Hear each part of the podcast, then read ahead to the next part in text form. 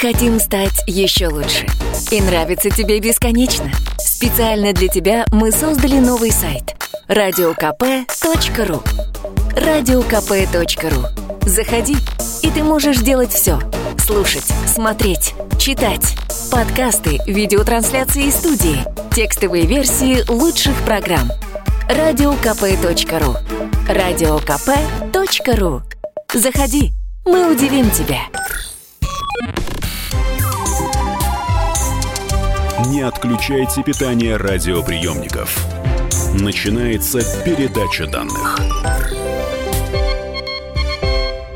Здравствуйте, друзья. У микрофона Мария Баченина. В эфире передача данных. Сегодня будем говорить о шрифтах, о криптографии. В студии комсомолки кандидат физико-математических наук, лектор курса по защите информации Московского физико-технического института Владимир Сергей Михайлович. Здравствуйте, добро пожаловать. Добрый день, спасибо за приглашение. Пожалуйста, это вам спасибо. Но мы и криптография. Слово такое не часто, согласитесь, встречается в жизни обывателя. Вот, а сама по себе криптография, она часто нам в жизни попадается, но мы не знаем, что это именно она. То есть, скорее всего, она нас окружает. Сегодня криптография везде. Криптография в вашем мобильном телефоне, криптография в вашей кредитной или дебетовой карте. Криптография используется, чтобы заплатить за свет или за квартиру. Она вообще везде. И криптография, и защита данных. Даже за свет надо кодировать, да, как-то? Когда вы платите, вы же не хотите заплатить за чужую квартиру или перевести не ту сумму денег. Криптография помогает вам в этом. Не хочу. Это мы правы. Шифр и криптография одно и то же. А, шифр – это один из инструментов криптографии. А, кроме того, есть куча разных вещей, типа протоколы безопасной передачи данных, а, протоколы защиты информации с помощью хэш-сумм. Но шифр – это, конечно, самый известный инструмент. То есть это один из методов закодировать.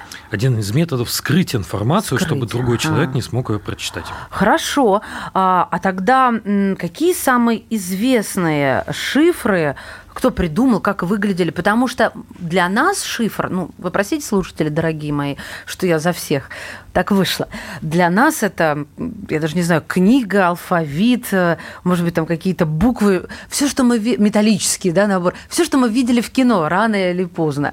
Как это потрогать, представить? Самые известные шифры, если говорить о обывательской истории, о том, что мы видим в кино, а, самое известное, наверное, это пляшущие человечки. Ой. Те, кто читал Шерлока Холмса ага. или смотрел даже последнюю серию английского сериала, видел э, такие, такую картинку, когда изображение маленьких пляшущих человечков. Каждый да. такой человечек обозначает ту или иную букву, а флажок в руке у человечка означает завершение слова. И фишка этого шифра в том, что человек, который не знает, что это шифр, даже не догадается. Он думает, что это детские каракули. Таким образом, здесь не только задача криптографии, то есть зашифровать информацию, но еще и задача скрыть сам факт передачи информации.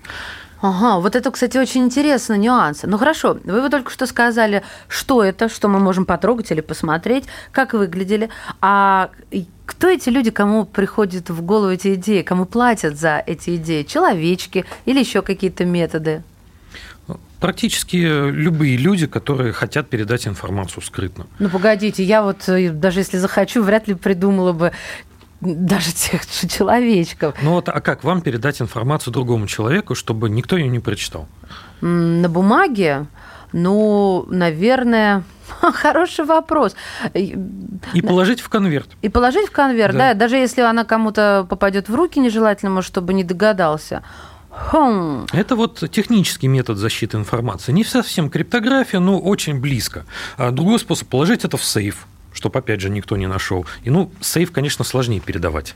Да, Он тяжелый. соглашусь. А, вот. А криптография – это набор инструментов, чтобы, с одной стороны, передать информацию защищенно, с другой стороны, сделать это дешево. А вы бы как зашифровали письмо бумажное, от руки написанное? А, бумажное, ну, когда я был маленьким, я придумал свой собственный шифр. Я заменял первую букву алфавита на а, последнюю, вторую на предпоследнюю и так далее. А, ну то есть шли с концов к середине. А, да, как оказалось, я использовал старый еврейский шифр от Баш, который был изобретен еще до начала нашей эры. Обидно, да, когда эти вещи узнаешь, что это все-таки не ты. Слушайте, а можно ли расшифровать любой шифр? Нет, есть принципиально не вскрываемые шифры. То есть, э, я хочу уточнить, принципиально не скрываемые только теми, у кого нет ключа, э, то, есть их могут расшифровать только те, кто знает ключ. Ключ. А все остальные все остальные, даже используя самый современный компьютер, даже сделая полный перебор всех возможных вариантов, проблема в том, что они получат все возможные варианты текста открытого. То есть они, используя один и тот же зашифрованный текст, получают десятки, сотни, миллионы вариантов. возможных расшифровок вариантов. И они не знают, какой выбрать. И поэтому как это как раз э, невскрываемый шифр так называемый шифр-блокнот, который до сих пор используют, например, разведчики. А почему он блокнотом называется? Он называется потому, что ключ обычно записывается на страницах блокнота. Но не простого блокнота, а тот, который прошит со всех четырех сторон. То есть его нельзя листать. Можно видеть только верхнюю страницу. Соответственно, вы берете ключ на верхней странице, зашифровываете текст, а, отправляете текст в центр или там разведчику, а, а страничку с э, ключом съедаете. Так. И только после этого вы видите вторую страницу. Поэтому это называется шифр-блокнот. Блокнот с набором ключей. А вот кто его придумал? Ой, это старая история. Ну, Сначала он достаточно простой шифр. Его не нужно придумывать. Просто мы к каждой букве прибавляем некую цифру. Угу. И, то есть сдвигаем букву на несколько позиций. Можно даже сказать, что его придумал еще Юлий Цезарь. Но он, правда, сдвигал все буквы одинаково. Он сдвигал все буквы на три позиции С одной вперед. цифрой, да? Да, с одной цифрой. Так. А после него уже в средние века придумали сдвигать э, разные буквы на разные цифры. Там первую на три, вторую на пять, четвертую на шесть, а потом все повторялось. То есть были группы, которые шифровались одинаково. Это так называаемые полиалфавитные шифры. Угу. Их было сложнее взломать, но все-таки можно. А потом кому-то, сейчас уже не вспомнят кому, пришла в голову идея, что а можно шифровать вообще каждую букву своей цифрой. Хаотично. И получается, мы видим, ключ как выглядит? Мы видим ряд цифр, а, и понимаем, что а, вот их нужно прибавлять к каждой букве слова, а потом заново повторять, и этот ключ очень может быть длинным. Если ключ больше, чем исходный текст, то шифр взломать нельзя. Если у нас текст, например, 21 слово, то ключ э, должен быть 48, и тогда его не взломать. Ну, Правильно ну, я понимаю? Если по две буквы в слове. Ага. Ой, ребят, я уже начинаю потеть. Мозг-то работать отвык.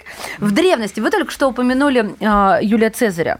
Вот в древности люди вообще имели понятие о шифрах, э, о шифрах, о криптографии, или только это избранным было Цезарем, допустим, в верхушке элите? Это скорее было известно тем, у кого стояла такая задача – передать защищенную информацию. А у кого это была? У военно-начальников. Так. Им надо было передавать приказы а, о наступлении, об отступлении, о взятии города, о взятии его в осаду, а, но так, чтобы враг не смог перехватить сообщение. А если перехватил, то чтобы не смог прочитать. И у Юлия Цезаря, собственно, все его шифрование сводилось к тому, что а, кочевники не могли даже понять, на каком языке написано послание. Латинский, окей, один человек из 50 они могли бы найти, чтобы смог прочитать. Но это они давали человеку, он говорит, я не знаю этого языка. Угу. И получается, что неважно сам факт шифрования. Он мог просто буквы переставить местами, и никто бы не догадался. Когда шифры стали культом, если они стали? Но мне так кажется, это такая штука, овеянная тайнами, что должно было быть поклонение буквально шифрам. Ну, допустим, мне почему-то на ум приходит какой-нибудь Египет, да, или, или Германия времен Второй мировой с их э, любовью к оккультизму. Вообще, это я напрасно сближаю некий оккультизм и шифрование? Ну, и там, и там есть скрытые знания. Так. А, но, правда, оккультизм старается знания скрыть, а криптография, наоборот, раскрыть. Ну, или криптоаналитики. Но как зашифровать? Это же скрыть все таки а. Да, умение зашифровывать, умение скрывать информацию. Но если говорить о криптографии как о предмете культа поклонения, не совсем корректно, но где-то после Второй мировой войны а, выходили книги, а, в том числе книга о шифрах, коды Бук, а, которая как раз сделала криптографию широко известной техникой. Причем никаких же секретов книга не раскрывала. Она просто собрала в себя весь тот опыт, который был даже не в военной криптографии, а в гражданской. Но после этого люди прочитали, прониклись. И вот именно после 70-х годов, в 70-х годах родилось то поколение, которое создало современную криптографию. На этой книге выросло буквально. А то есть вы хотите сказать, что если сегодня пользоваться методами времен Первой или Второй мировой войн, то это и младенец расшифрует? Ну, младенец не младенец, математика из 11 класса справится. О, как, даже так. Хорошо, а есть какая-нибудь такая страна, знаете, которая вот в этом прям преуспела? Может быть, э, сейчас это чисто исторический факт, чтобы вот ученые прям рукой махнули, сказали, о, Египет, я даже и не подбираюсь к этому. Не берите, сдохлый номер. Вот есть такая, э, такая страна, такое место на планете? Которая отказалась заниматься... Нет, которая, наоборот, была настолько искусной э, в шифровании и в и в криптографии, э, что ну, некоторые шрифты до сих пор не разгаданными остаются. Ну, можно вспомнить тот же Египет, потому что египетские иероглифы разгадывались на протяжении тысячелетий, до а, Шампиньоля, кажется, до того, как он вскрыл, собственно, слоговый, не шифр даже, алфавит египетский, до того, как он понял, как его правильно читать. То есть египетский алфавит можно с уверенностью назвать шифром? Не совсем шифр, кодом. Кодом. Да. Слушайте, я считаю, что нам с этим нужно разобраться в следующей части передачи данных. Смотрите, уже и код у нас слово нарисовалось. То э, криптография, шифр, теперь и код. Буду спрашивать, друзья, так что не теряйтесь. В студии кандидат физико-математических наук, лектор курса по защите информации Московского физико-технического института Сергей Владимиров. Не отключайте питание радиоприемников. Идет передача данных. Иркутск. 91,5. Воронеж. 97,7. Краснодар. 91,0. Тюмень. 99,6. Анапа. 89,5. Владимир. 104,3. Барнаул. 106,8. Екатеринбург, 92,3. Санкт-Петербург, 92,0. Москва, 97,2. 97,2. Радио «Комсомольская правда». «Комсомольская правда». Слушает вся страна. Слушает вся страна.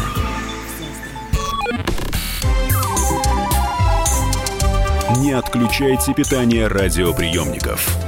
Начинается передача данных.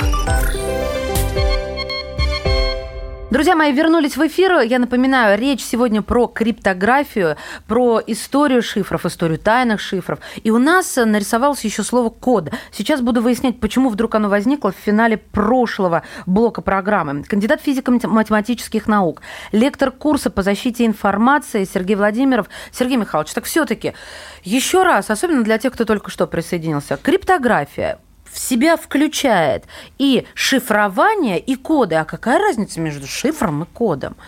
Это часто путают те, кто далек от криптографии. Код – это способ передать информацию оптимальным способом. Но если говорить на примерах, то вот азбука Морзе – это код. Почему? Да. Потому что мы не можем, не могли раньше передавать буквы по телеграфу. Умели передавать точки-тире, точки-тире. То есть это способ закодировать информацию, чтобы ее передать. Или, например, жесткие диски в вашем компьютере или в телефоне. Вы же не можете буквы прямо в памяти записать. Да, теперь понятно. То есть это просто кодирование, чтобы оно уместь, ну, на, в удобном формате.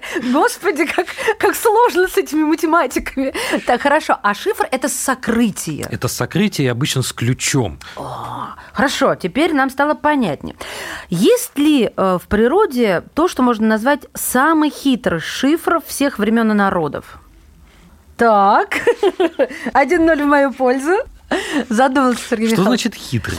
А вот я правда не знаю, как вам объяснить. Ну, видимо, Видимо, наверное, вы уже о нем упомянули, о современном шифре с э, вот этим ключом, который длиннее, чем текст, который нельзя разгадать. Но давайте не с этой стороны подойдем. Понимаете, он не хитрый, он простой, он тривиальный, он известен с конца 19 вот. века. А, его объяснишь можно с Вы меня правильно поняли. А хитрый, это э, вы же приводили до этого а, в пример Конан Дойля с его пляшущими человечками. А, в этом есть некая хитрость, согласитесь, изящность ума. Может быть, с этой стороны, вот любопытно было бы узнать, ну, какие-то действительно занимательные шифры. Не, ну хитрость в том, что не сразу понимаешь, что это шифр. Как вот, только понял, да. что шифр, все становится сразу на свои места, и известно, что Шерлок Холмс его вскрыл достаточно быстро. По-моему, потребовалось две или три трубки, как известно. А, Хорошо, ну... что не два или три трупа, да, что он трубками мерил. Так. Наверное, самый хитрый из исторических шифров – это шифр машины «Энигма» который использовался немецкими войсками. А в чем хитрость шифра? А, каждая буква, которая шифровалась, она влияла на следующие а, было механическое устройство, называемое ротор, и при шифровании каждой буквы эти роторы сдвигались. И в результате следующая буква шифровалась уже своим ключом. Вот я смотрела на картинках, э, когда готовилась, чтобы понять, как она выглядит. Честно говоря, неподготовленному человеку совершенно непонятно, как эта машина могла быть изобретена и собрана. Вот. То есть это же еще не компьютер, правильно? Это механическое устройство, электромеханическое. И самая главная цель э, тех, кто занимался Энигмой, было раздобыть эту машину, или все-таки без нее тоже могли бы справиться? Ой, если мы говорим про вскрытие Энигмы, то там целая операция была проведена сначала в польском бюро шифров, потом в английском Блече парке. Это целая детективная история, наверное, на 2-3 передачи. Но я знаю, что поляки, вообще у них был целый корпус э, дешифровальщиков, и они в этом преуспели до начала э, Второй мировой, а затем отправили этот корпус консультировать уже военных в Британию. А, они отправили материалы корпуса, но сами отправились просто в командировку в Англию, и там просто проводили свое время. Ну, правильно, спасались от войны. Да, не так важно. Важно, что для расшифровки Энигмы использовали и коммерческие варианты Энигмы, даже не военные, и коды шифров, и инструкции по использованию Энигмы. И даже были некоторые э, сообщения уже вскрытый вход, шло все. Но и ничто не помогало. Помогало. помогало. И поляки читали Энигму, и англичане читали Энигму. Иногда в тот же день, иногда с задержкой. А, иногда это помогало предотвратить большие жертвы, а иногда не помогало. А, но у неподготовленного слушателя возник, возникнет вопрос тогда, почему история с Энигмой стоила целого фильма? Потому что «Энигма» – это был один из инструментов войны Германии, а, и Германия до конца войны, даже до 70-х годов, даже не знала о том, что «Энигму» читают. Но ресурсов на это было потрачено огромное количество. Если у поляков это один отдел, человек, ну, 50, то у англичан это тысячи человек сидели в Блече парке и занимались дешифрованием и «Энигмы», и других э, машин Германии. А можно ли считать, что во времена а, Великой Отечественной, Второй мировой, верно, здесь говорить, э, эм, искусство шифрования сделало большой скачок вперед. Меня что любопытно, как в условиях э, повышенного риска, высокого цейтнота вообще справлялись с этим? Или их не торопили? И вот сколько времени необходимо человеку, ученому, естественно, чтобы математику, чтобы расшифровать? Конечно, здесь все зависит от шифра. Нельзя... А, разные шифры, разное количество времени. Некоторые шифры вскрывались вообще на слух. Об этом, например, известно, были такие конторы, шарашкины конторы, в которых сажали а, людей с талантом Наши большие умы, можно сказать, да, да. Да, да. Королёв, например, был Шарашкин контроль. Они просто слушали записи разговоров и говорили, вот здесь я понимаю, а вот здесь понять не могу. Их использовали как подопытных, э, ну, не кроликов, а обезьянок, чтобы построить надежные системы скрытия информации. То есть даже на слух уже могли... То есть какую-то тарабарщину они слушали, что ли? Они э, слушали передачи скрэмблеров, так называемых устройств для скрытия разговоров. Скрэмбл – это взбит, взбивать что-то, да? Вот это оттуда? Оттуда, да, просто берут разговор, разговор, перемешивают, да, да, да. Э, частоты меняют местами, буквы меняют местами. И вот э, спрашивают людей, вы на слух можете вскрыть или не можете? То есть мы сейчас бы с вами, если бы разговаривали в стиле скрэмбл, мы бы разговаривали как мастер Йода в какой-нибудь пятой степени, правильно я да, соображаю? Да, буквы местами, слоги местами. Да, не только слова, то есть член предложения, но и буквы со слогами. Так все-таки а, первая половина моего вопроса. Во времена Второй мировой а, э, шифрование, криптография сделала большой скачок вперед? Она скорее а, накопила весь опыт, который был за прошлые 50 Аккумулировала, лет. да? Аккумулировала механику, электричество, автоматизировала все эти машины. Наконец, вскрытие шифров в Блече парке позволило создать первый компьютер Колоссус. Первый действительно компьютер. Колосс, небось, действительно, да? Вот. И уже после Второй мировой войны те люди, которые занимались защитой информации, они как раз и сделали скачок, открыли математическую криптографию. Много еще в кинематографе говорится о кодовых книгах, да, с помощью которых а, происходила расшифровка. Допустим, Представим себе, что нашли, раскопали, откуда-нибудь со дна подняли такую книгу, но а, не понимают, что с ее помощью можно расшифровать. Я к чему веду? Я понимаю, что надо из контекста не вырывать и смотреть, где ее нашли, да, у кого нашли, тем не менее. Вопрос вот как звучит. Есть возможность найти замок к ключу? Или только ключ к замку ищут? То есть книга – это а, ключ, а замок мы не знаем где. Или там есть жесткая связка. Если мы видим ключ, то мы всегда понимаем, какого замок. Если мы говорим о начале 20 века, то надо понимать, что интернета у нас нет. Нет. И, соответственно, кодовые книги – это действительно книги, которые передавались э, почтой, дипломатической почтой, посылками и распространялись по всему миру, например, дипломатам. То есть, например, Германия выпустила кодовую книгу и пользовалась ей в течение там, 10-15 лет. Эта кодовая книга разошлась по всем посольствам. А, парочка кодовых книг утонула, например, на крейсере а, Мальдебург. А, одну кодовую книгу нашу, наши подводники достали, но это вся история скрыта. В результате в течение многих лет пользуемся одной и той же книгой. Соответственно, все, что нам надо, это перебрать, ну, может быть, 100 книг. Угу для того, чтобы вскрыть шифр. И наоборот, если у нас есть кодовая книга, а, обычно мы знаем, чья она. То есть мы знаем, что вот это кодовая книга Германии. Но у Германии может еще там 2-3 кодовых книги есть. И получив шифр из Германии, мы знаем, где смотреть. Хорошо. В современности а, мы начали с того, что сейчас криптография нас окружает, и она повсюду. И, естественно, мобильные телефоны, наши гаджеты а, на первом месте. Вот Путину иметь сотовый можно? А, можно, но это будет не сотовый. А, а что это будет? Это будет э, телефон э, специальной правительственной связи со своими алгоритмами шифрования, криптографии, То есть там тоже, если подключиться, информации. услышишь тарабарщину? А, вы подключиться не сможете, и ну, даже ладно, голос Путина да... услышать не сможете.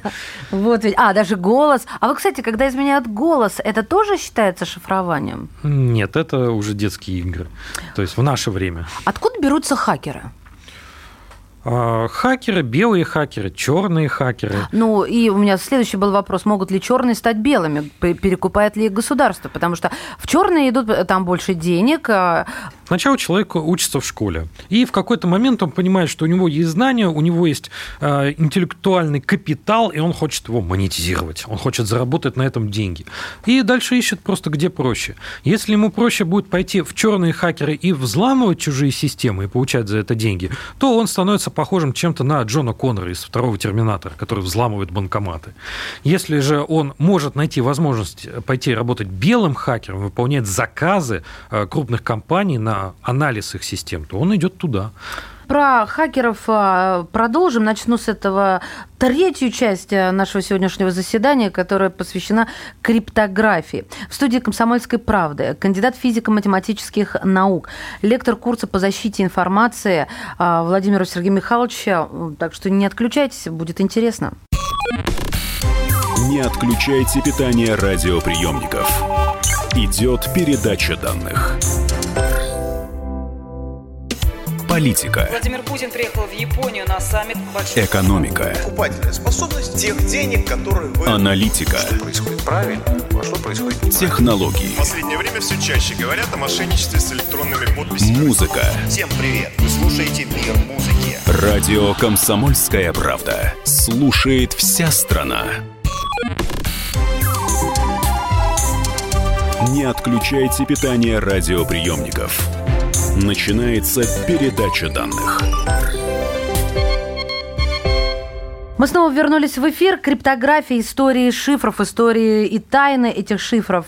Кстати, имеются свидетельства, что криптография, как техника защиты текста, возникла даже вместе с письменностью. И способы тайного письма были уже известны древним цивилизациям Индии, Египту, Месопотамии.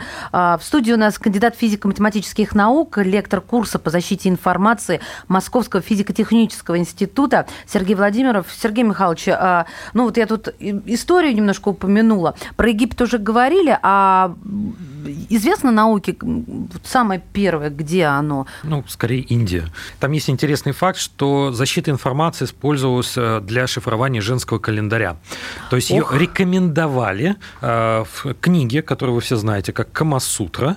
Э, одна из глав Камасутры посвящалась ведению календаря и говорили, что есть разные способы скрыть от мужчин а, дни в календаре. А, как раз использовалось некоторые из этих методов были криптографическими. Погодите, погодите. То есть женский календарь вы имеете в виду биологические, циклические какие-то да. ритмы да, женского организма, а, и что мужчине это знать не обязательно, поэтому нужно было как-то это шифровать. Но мы же говорим про древнюю Индию. В то время Камасутра была больше известна как э, книга о построении семьи. Это А-а-а. аналог советского Нашего домостроя. Домостроя, да. Просто большая часть Мы народу знает только одну главу. Конечно, самую интересную главу. Да, с картинками. И давайте не будем этого скрывать. Самая такая нормальная глава что надо глава, так. Вот, а, но все остальные главы о построении семьи, об отношении А-а-а. к старшим, о том, как женщина должна вести семью, о том, что она должна делать, в том числе, как вести свой календарь. И возвращаюсь я все-таки к современным хакерам. У, уходит, значит, человек э, после школы, после обучения в черные хакеры. В нашем представлении хакер – это человек, который сидит за компьютером и э, колотит с неимоверной скоростью по клавишам клавиатуры и что-то там расшифровывает, куда-то он может войти, например, там в почту, еще куда-то. Как серьезно, если об этом рассказывать, обстоят дела? Хакер – это большое количество э, работы, причем монотонной работы. Очень, надо понимать, что очень мало на свете действительно талантов, которые могут взять систему, найти в ней новую брешь, новую уязвимость. Поэтому большая часть хакеров работает как? Они берут уже найденную уязвимость. Наработки старые. Уже старые, наработки, да. Да, да. известно так, zero day, то есть уязвимости нулевого дня, и смотрят, какие еще системы в интернете этой уязвимости подвержены. То есть они занимаются постоянным сканированием систем на уязвимость. Ну, а вот эту программу, которая сканирует, им же тоже нужно написать? А, разумеется, они, у них и свои программы есть, они в эту программу постоянно обновляют, добавляют новые уязвимости. То есть только хакер, который увидит что-то новое, какую-то действительно сенсацию на, так скажем, хакерском рынке, это будет э, вот топовый хакер, да? Да, и он снимет все сливки, заработает больше всего денег. А он это как? Он продает это на черном рынке, это знание свое? А вот дальше два варианта. Либо он сам использует, либо продает. Причем продать он может сразу нескольким людям и ну, да. заработать по-сильному. Хорошо. Скажите, пожалуйста, хакеры занимаются только воровством денег и важной очень секретной информации, или э, можно к нему обратиться по мелочевке, или все зависит от уровня хакера? Сейчас хакеры сосредоточились на персональных данных. Зачем они? Зачем им моя дата рождения, имя членов моей семьи? Ну, давайте так. Фотография, ваша фотография со сканом паспорта, точнее, ваша фотография с паспортом стоит 150 рублей. Это, подождите, это вот то, что банковские служащие делают, когда доставляют карту. Да. Сфотографируйтесь там с чем-то. Да. Всего лишь 150 рублей? Да. Боже, как я дешево стою на рынке. А сколько стоит фотография Ксении Собчак со сканом с паспорта? Ой, да столько же. Их же не продают известных людей. Их продают, скажем, а, пачками по 10 тысяч ну, человек. Красивых и некрасивых хотя бы делили. А зачем это им? А дальше эту фотографию можно использовать, чтобы кредит на вас оформить. Обалдеть. Как я могу защититься вот от этой истории? Потому что я спросила в последний раз доставщика карты одного из банка. Зачем это? Но это в подтверждение того, что я был у вас, а не у какого-то вашего соседа, да, ваши фотографии и так далее. Это правда? Да, правда. То есть они, ими действительно нужна ваша фотография, чтобы это подтвердить, что они именно вам отдали карту. Защититься, ну, например, можно посоветовать закрывать э, ладонью номер, э, номер паспорта на фотографии, чтобы его нельзя было считать. Угу. То есть, э, чтобы на фотографии нельзя было разобрать какие-то данные, которые действительно Ключевые. полусекретные. А они, значит, залезают систему банка и таким образом это все воруют? Не обязательно банка, курьерскую службу, если это А-а-а. отдельная служба. Угу. Какие-то банки просто уже разорились, а базы их остались или даже выкинуты на помойку, не дай бог. Скажите, пожалуйста, Сергей Михайлович, вот, это, вот эти обвинения Америки в том, что мы влезали в их систему голосования, вообще это возможно с точки зрения вот, математика? С точки зрения математика возможно, с точки зрения практики смысла мало. Почему мало? А потому что если будут серьезные отклонения, то проще пересчитать будут голоса вручную. Гораздо дешевле будет купить персональные данные сомневающихся людей и им показать э, таргетированную рекламу. Там, голосуйте за Трампа или голосуйте за Обаму. А это тоже хакерство, потому что в этом тоже обвиняли. Это уже медиатехнологии, и да, они очень сильно влияют, и это то, куда тратятся огромные деньги. Криптографии здесь не очень много и хакерства, но, например, хакер может помочь найти этих самых людей, которые, например, э, не пишут на форуме, но читают его, имеют свое мнение, мнение а, вот хакеры помогают этих людей найти. Посмотреть, какие сайты они посещают, каких людей они читают. То есть, если я просто нравятся. читаю, он увидит мое присутствие и потом отследит мои пути дороженьки в сети. Да, он может отследить ваши предпочтения и понять, за кого вы будете голосовать или сомневаться. Мне бы хотелось услышать пример, может быть, раннего а, хакерства, вот когда только люди поняли, о, а так, оказывается, можно, пошел и банк ограбил. Были такие провалы, чтобы какую-нибудь там огромную сумму увели? Обычно обычно провалов не бывает, потому что пока технологии развиваются, банки дублируют свою работу в бумажном виде. И как только начинается перевод крупных сумм, постоянно просят бумажные документы, присутствие. И здесь технологии именно в банке развиваются очень плавно. И поэтому э, произвести действительно серьезное воровство у банка не получится. А вот у какой-нибудь компании, которая пользуется банковскими услугами, вот здесь легко. Например, сейчас известна ситуация, когда от имени компании переводят большую сумму денег на другой счет, дальше с этого счета на третий счет, на четвертый, на пятый, на шестой по длинной-длинной цепочке, в результате чего банковская система просто не может отменить эту операцию. И Почему? День... А, слишком много счетов в разных странах, разные юрисдикции. А, юрисдикции, так. И, соответственно, деньги уплывают, да? да? Воровство в играх, онлайн-играх э, на компьютерах, э, где на кону, да я даже не могу сказать, что большие деньги, но вот был прецедент, когда игра World of Tanks, да, там украли какой-то набор танков, или я даже не знаю, что. Вот в этом случае, что можно сказать, это серьезное хакерство? Ну, тут зависит от стоимости этого самого набора танков. А что там, там да, да, серьезно? Я вот каюсь, не, не а, играла, не знаю. Давайте посчитаем просто, что сколько, сколько часов провел человек в этой игре, чтобы получить а, эти танки. То есть мы тут считаем не деньги, а ресурс. Тут, во-первых, есть сколько это стоит пострадавшему человеку, за сколько это сможет продать хакер, и сколько ресурсов он потратил на то, чтобы это получить. Вот эти три цифры у нас и определяют экономику криптографии, экономики, экономику хакерства. Если хакер может потратить мало денег и получить большой куш, он это сделает. Угу. Как, собственно, и любой человек, который не очень дружен с законом. А вообще есть такой самый знаменитый хакер в мире? Угу. Равно самый крутой? На свободе нет.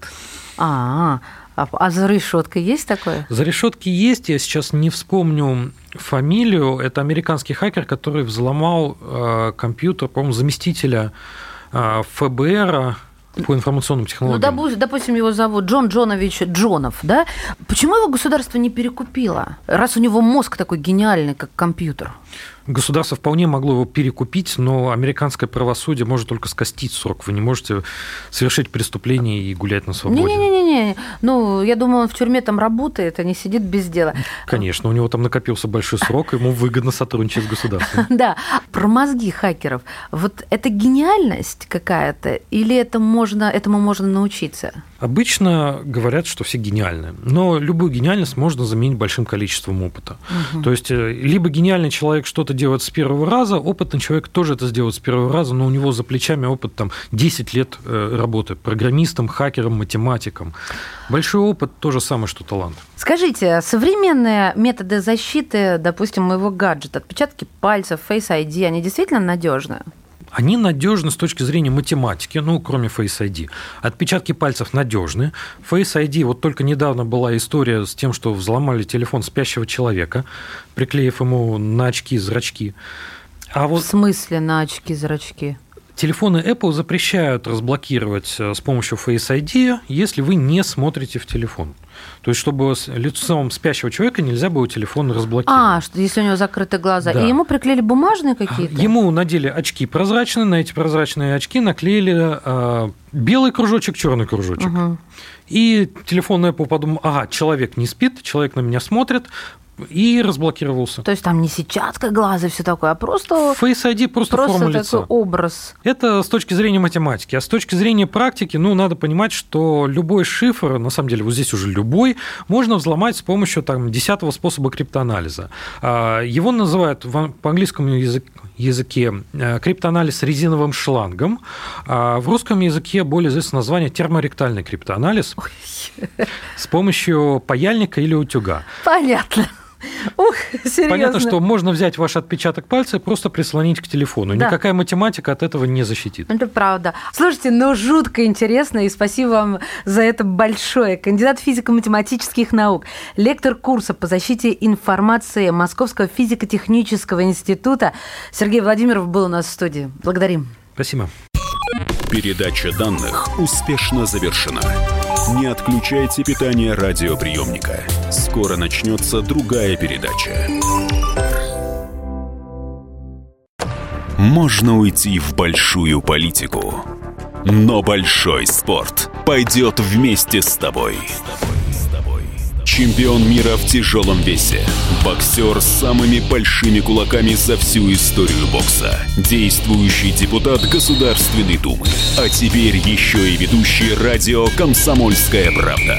Николай Валуев в авторской программе «Большой спорт». По средам в 10 вечера по Москве.